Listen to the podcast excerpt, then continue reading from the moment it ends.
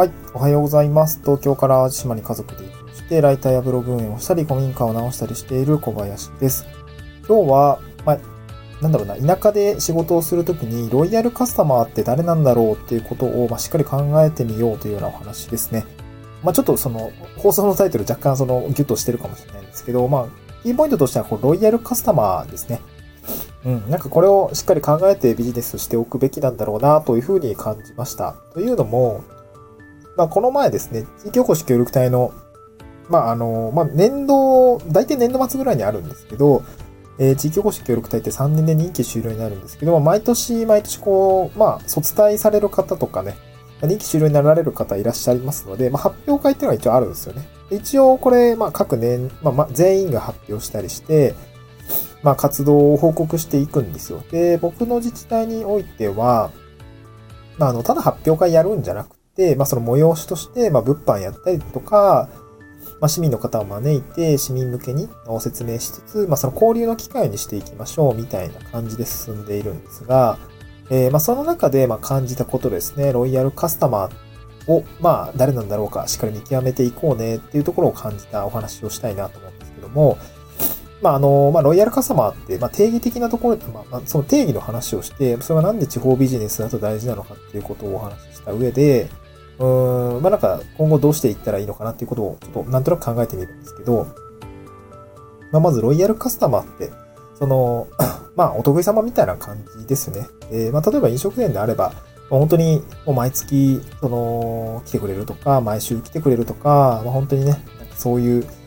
まあ僕がライターのお仕事で言うなれば、継続案件をもうずっとくれる人とか、まあ良い案件を、えー 回してくれるディレクターさんだったりとかになるのかなロイヤルカスタマーとかね。なんかそういう感じになると思うんですけど、なんかこう、なんかなんていうのかな。そういう大事なお客様をしっかり大事な振る舞いをして、しっかりこう、なんていうのかな。うん、丁寧に付き合っていこうっていう、まあそういうことだと思うんですよ。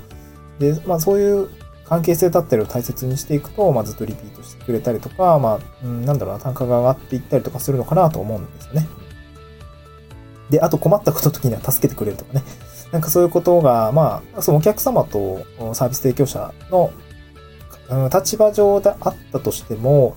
うん、結構そこには、うんまあ都会であればね、結構そのお金払うサービス提供するみたいな結構なんかドライな感じだったりもするんですけど、結構田舎の方だと、うん、そっからもうプライベートな付き合いに発展するとかって結構あって、うん、なんかそのお客さんと一緒に、あなんか趣味のおサウナ行くとか、結構あったりもしていて、なんかそこはなんかすごく、まあ都会と田舎のまたちょっと一つ違いなのかなと思います。やっぱ人間関係って近いっていう感じですね。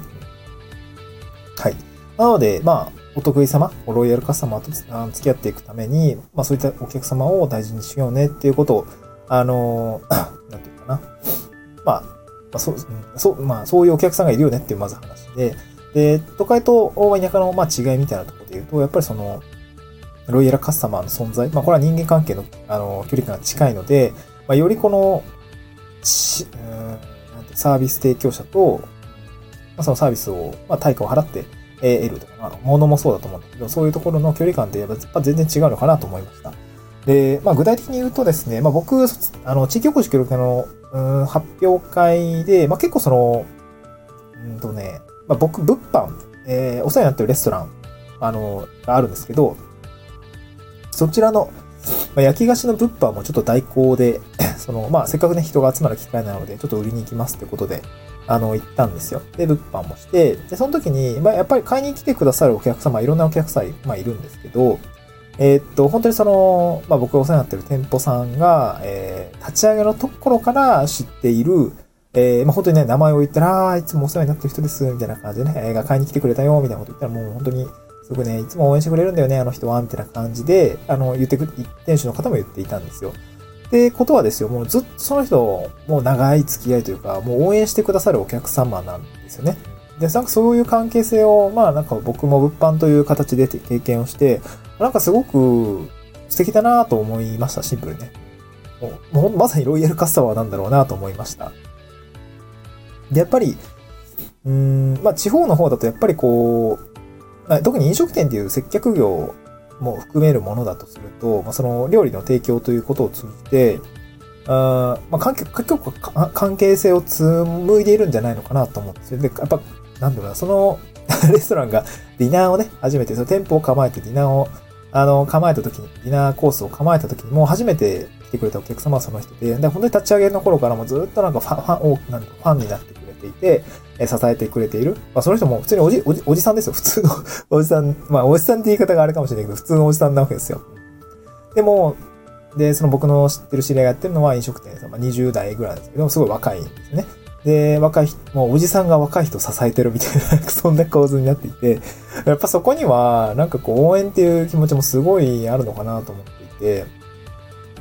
やっぱそういうロイヤルカスタマーをすごい大事にしないとおいけないよなっていうところはすごく思ったんですね。で、僕は別に飲食店やってるわけでもないし、何かこう、物理的な商品を今持っているわけでもないんです。まあ今はスキルっていうものを提供して対価を得ているので、まあ、いずれはね、物という商品を、うん、一つ売るっていうことはなんか目標にはしているんだけど、まあ、ちょっと在庫を持つとかっていう在庫リスクっていうことを考えるとなかなかね、大きく動き出せないなっていうこともあるんだけれども、えー、ゆくゆくは一つ持ちたいなと思って、まあ、小さく始めるでもいいんだけど。あ、とは古民家ちょっと直してるんで、やっぱそこで自分の商品を持つ、まあ、宿泊業という形で、えー、経営をするとかね。まあ、キャンプ場とかも、その、本当に おじいちゃんがやってるんで 僕が半分、うん、け、なんだろうな、経営サポートしているところもあるんだけども、まあ、やっぱり主軸ではないわけですよ。まあ、そういうことはできるんだけどね。で、やっぱり自分の何か商品を持った時に、まあ、そういうロイヤルカスタマーを、まあ、しっかり見極めて、えー、まあ、その人たちに還元をしていくっていう、やっぱりやり方でやっていった方が、やっぱリピートしてもらえるし、なんかすごく、まあ、売り上げも立ちやすくなるだろうし、いや、なんか、すごいなと思ったんですよ。めっちゃ買ってくるのね、その人。物販、物販のクッキーとか。おまあまあまあ、まあまあ、値が張るもんだと思うんだ。まあ結構その、セットで、えー、まあ500円だったり1000円だったりとか、えー、まとめて、まとめ売りをしていたので、まあね、あのー、本当になんか、まとめて買ってくださる方で、すごく素敵だなと思ったんだけど、その、僕はさ、別にその飲食店のなんかお菓子が作られるわけでも料理が作れるわけでもないんだけども、まあ、ブッダ、あの、本当に営業としてね、物販代行としてやった時のその場面をね、一つその、切り取っただけでも、なんかそういうお客様とお店の関係性が垣間見ることができたので、なんかすごくね、素敵だなと思いました。そう、地方ビジネス、まあ地方でビジネス展開していくときに、やっぱお客さんって、まあその、まあ淡路島の場合は観光とかね、なんて言うんだろう。観光系の、うん、お仕事、まあ、観光客向けの、まあ、割とこう、関係が一時っていうのかな、短期的な関係の話もあったりもするかもしれないんだけれども、おそうだな、まあ、特に宿泊業とかだと、やっぱ観光客になっちゃうかな。まあ、でも観光客といっても、そのね、毎年来てくれるとか、毎シーズン来てくれるとかってあればさ、すごいやっぱ関係性紡いでいけると思うし、なんかそういうことも、なんかね、ある種考えていきながら、やっていきたいなと思うんだけれども、やっぱそのロイヤルカスタマーって、うーん、自分、まあ、今ね、ライターもそうですけど、まあ、やっぱり作ってい、えー、った方が、やっぱりいいのかなというふうに感じたという次第ですね。もうなんか、まあ、全然まだ始め、始まってじゃいないんだけど、その古民家の、ね、ビジネス展開とかって全然ないんだけど、まあ、ちょっとね、頑張ってみたいなと思いました。はい。また次回の収録で、まあ、なんか、なんかね、その、地方ビジネスとか、の、なんか状況だったりとか、あまあ、協力隊のね、まあ、卒隊の話もちょっとありますけれども、うん、なんだろうな、なんか参考になったら嬉しいですね。はい、えー、はい。また次回の収録でお会い、えー、お会いしましょう。ちょっとグダグダになってすいません。また次回の収録でお会いしましょう。バイバイ。